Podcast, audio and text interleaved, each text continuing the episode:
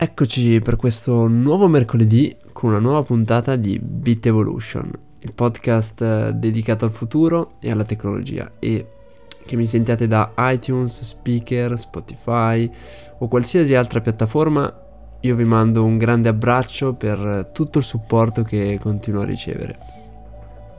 Siamo oggi alla sesta lezione del XXI secolo e non dimenticate di scaricare o ascoltare i precedenti 5 episodi se questo è il vostro primo ascolto di questo podcast, perché oggi viaggeremo. E forse sapete già di che cosa parleremo oggi, ma come sempre lo scopriremo dopo la sigla. Welcome on board. On Bit Evolution. Civiltà insieme delle forze economiche, sociali, politiche e culturali specifiche di un popolo in una data epoca. Questa è la definizione di civiltà che troviamo nel vocabolario ed è la definizione perfetta che cercavo perché oggi la domanda che ci poniamo è questa ed è chi siamo noi in senso di gruppo, magari di italiani o di europei? Perché forse è proprio questo insieme di valori economici, sociali e politici che definisce chi siamo noi e chi sono io. Attenzione che oggi non siamo interessati alla risposta alla domanda chi sono io, perché non è l'obiettivo dell'episodio, ma vi posso consigliare di dare una lettura allo splendido libro di Anteater Soul di Michael Singer, che è un bestseller, quindi un libro che probabilmente piacerà a molti di voi e che vi aiuterà a porvi la domanda e magari anche trovare una risposta sulla quale sono state spese non poche parole da parte di moltissimi esperti e quindi in cui non mi lancio. Questo episodio invece pone l'attenzione sulla parte finale della definizione che se vi ricordate termina con in una data epoca. Perché se c'è una cosa che mi ricordo dalla scuola superiore e le ore di, di storia, è che la civiltà cambia. Imperi cambiano, spariscono, si creano delle nuove civiltà e per questo vorrei lanciarci nel passato senza spostarci, senza muovere neanche un muscolo. Facciamo finta di trovarci a Roma, anno 2020 e incominciare a viaggiare nel passato senza però mai spostarci da questa città, muovendoci solo nella, nella quarta dimensione, no? Il tempo. La prima grande civiltà che incontriamo è chiaramente Roma, l'impero romano, che possiede una forma politica piuttosto avanzata, ma comunque differente dalla nostra. E addirittura in preda a lunghissime guerre di espansione intorno al mare nostrum al mar Mediterraneo. Affascinante. Ma se chiedessimo al primo romano che trovassimo in giro perché mai tenesse un altro uomo sotto controllo, facendogli fare tutti i lavori più pesanti di cui lui non aveva voglia, allora forse saremmo stupiti dalla risposta che suonerebbe più o meno così. Caro amico, è così che va il mondo. Forse non puoi ancora capirlo tu che sei appena arrivato, ma se permettiamo a questi barbari di essere e fare cose da romani, allora Roma morirà. Ma non è una mia idea, neppure quella dell'imperatore, perché se lui avesse costruito il mondo, questi barbarus non esisterebbero e la gloria di Roma ricoprirebbe tutta la terra. Ma il mondo è stato creato dagli dei e loro hanno deciso, non so perché, che questo è il modo giusto di usare i barbari. Strana come risposta, eh?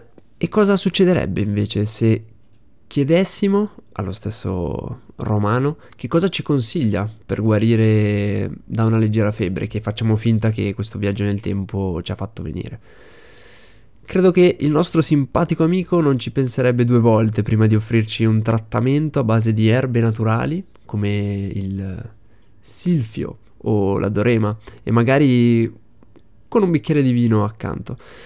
Tutti questi trattamenti arrivano direttamente dalla saggezza dei medici greci, che con l'esperienza avevano imparato a curare diverse malattie così. Quindi continuiamo il nostro esperimento e spostiamoci nel pieno del Medioevo, sempre a Roma, dominio in questo periodo della Chiesa Cattolica, che vive un momento ottimo. Se infatti qui oggi ci rifiutassimo di andare a combattere e uccidere i musulmani infedeli che abitano a Gerusalemme, non saremmo più considerati praticamente uomini, saremmo ridicolizzati da tutti, creando una delusione nei nostri coetanei. Se chiedessimo infatti come mai i giovani sono entusiasti di partire con la spada tratta verso la morte in Palestina, la risposta sarebbe semplice e suonerebbe così. Caro viaggiatore, è così che va il mondo. Forse non puoi ancora capirlo tu che sei appena arrivato, ma se non andiamo a uccidere gli infedeli saremo puniti e faremo una brutta fine. Ma non è una mia idea, neppure quella del Papa, perché se lui avesse costruito il mondo, questi musulmani non sarebbero peccatori. Ma il mondo è stato creato da Dio e lui ha deciso, non so perché in realtà, che per accedere al paradiso dobbiamo uccidere gli infedeli.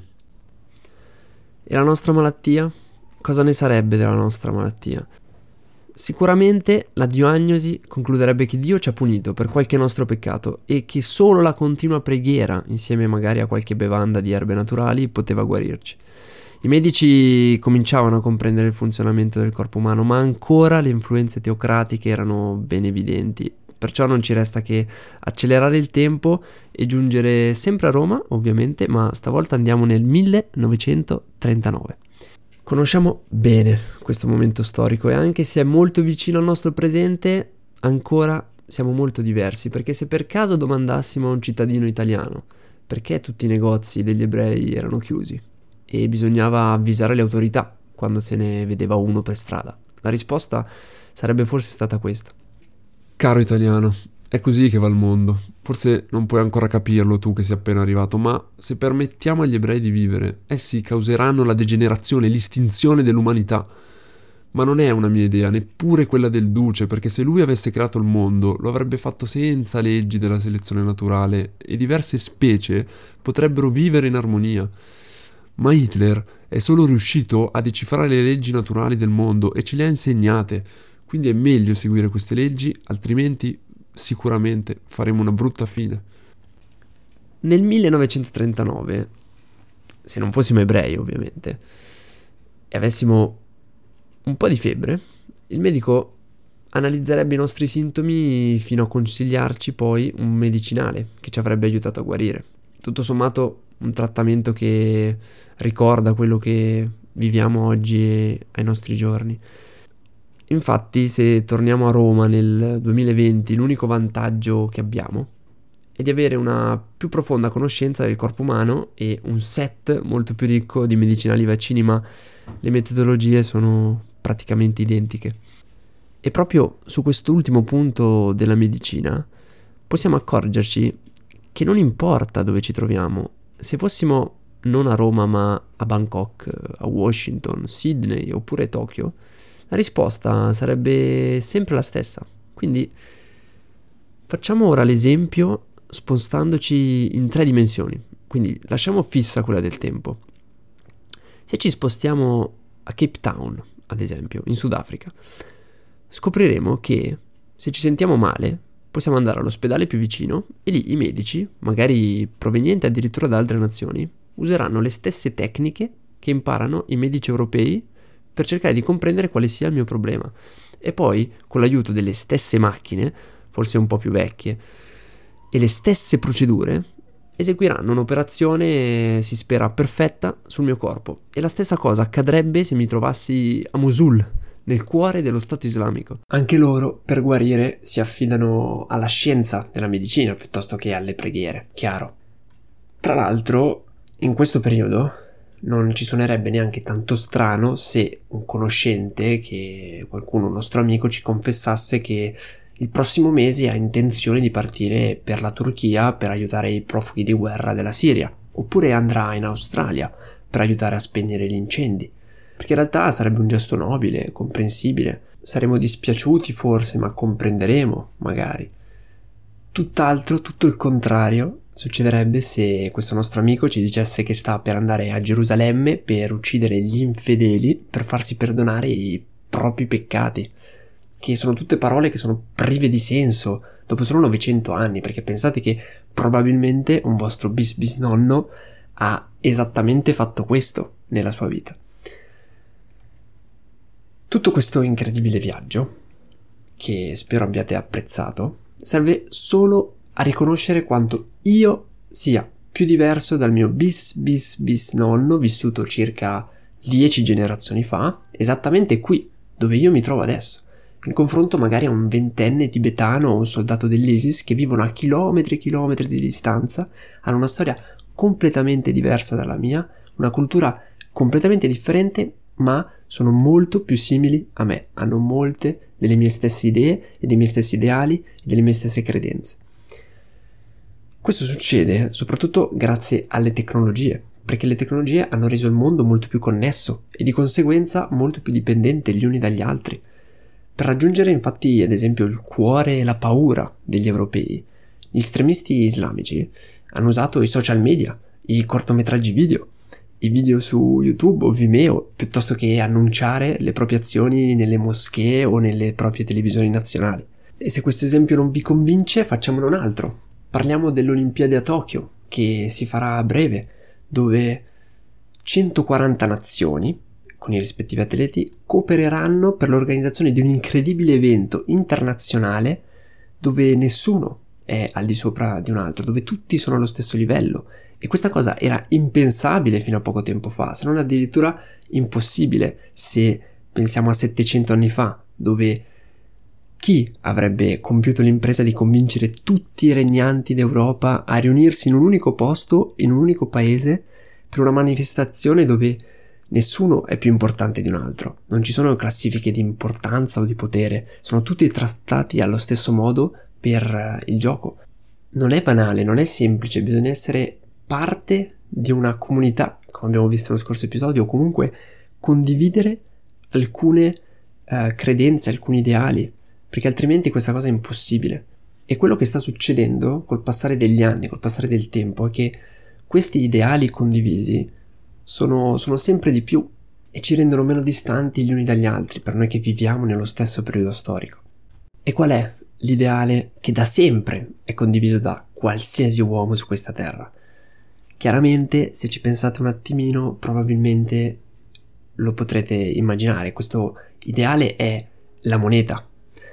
La moneta, se riprendiamo l'esempio delle crociate, o addirittura dell'avanzata dello Stato islamico, ci accorgeremo che nonostante abbiamo fedi religiose estremiste completamente opposte, in entrambi questi avvenimenti, sia con le crociate che con lo Stato islamico, il denaro è l'unico sopravvissuto perché nella battaglia questi crociati, dopo aver eh, conquistato Gerusalemme ucciso diversi musulmani, non hanno avuto timore di usare e rubare le monete locali con incise lodi ad Allah.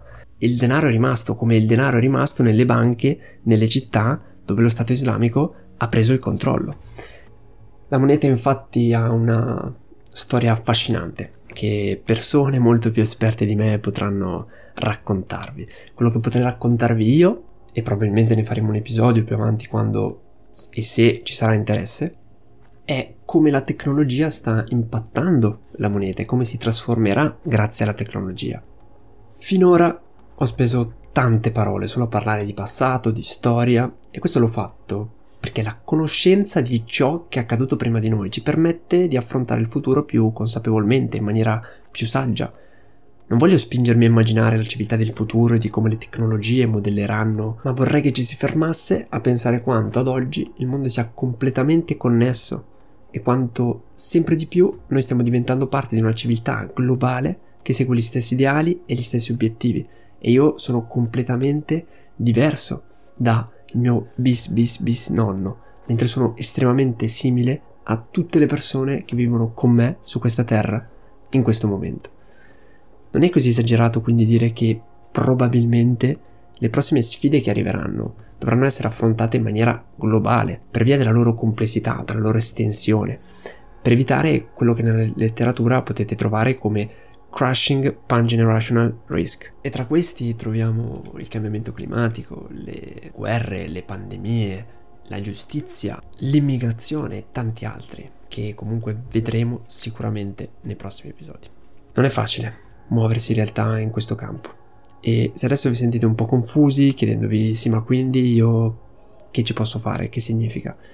La mia personale risposta è semplicemente Think Global, Act Local, che significa prendi consapevolezza del mondo. Cerca di migliorarti ogni giorno, migliorando la vita delle persone che ti stanno vicine. Non siamo chiamati a trovare una soluzione, ma solo a essere umani migliori, che conoscono la tecnologia ed i suoi effetti. Ed è per questo che vi invito a condividere questo podcast ad un vostro amico, a un vostro familiare o a iscrivervi alla community su bitevolution.mn.co. Spero vivamente che si accenda una discussione interessante e quindi poi di ritrovarti all'ascolto del prossimo episodio.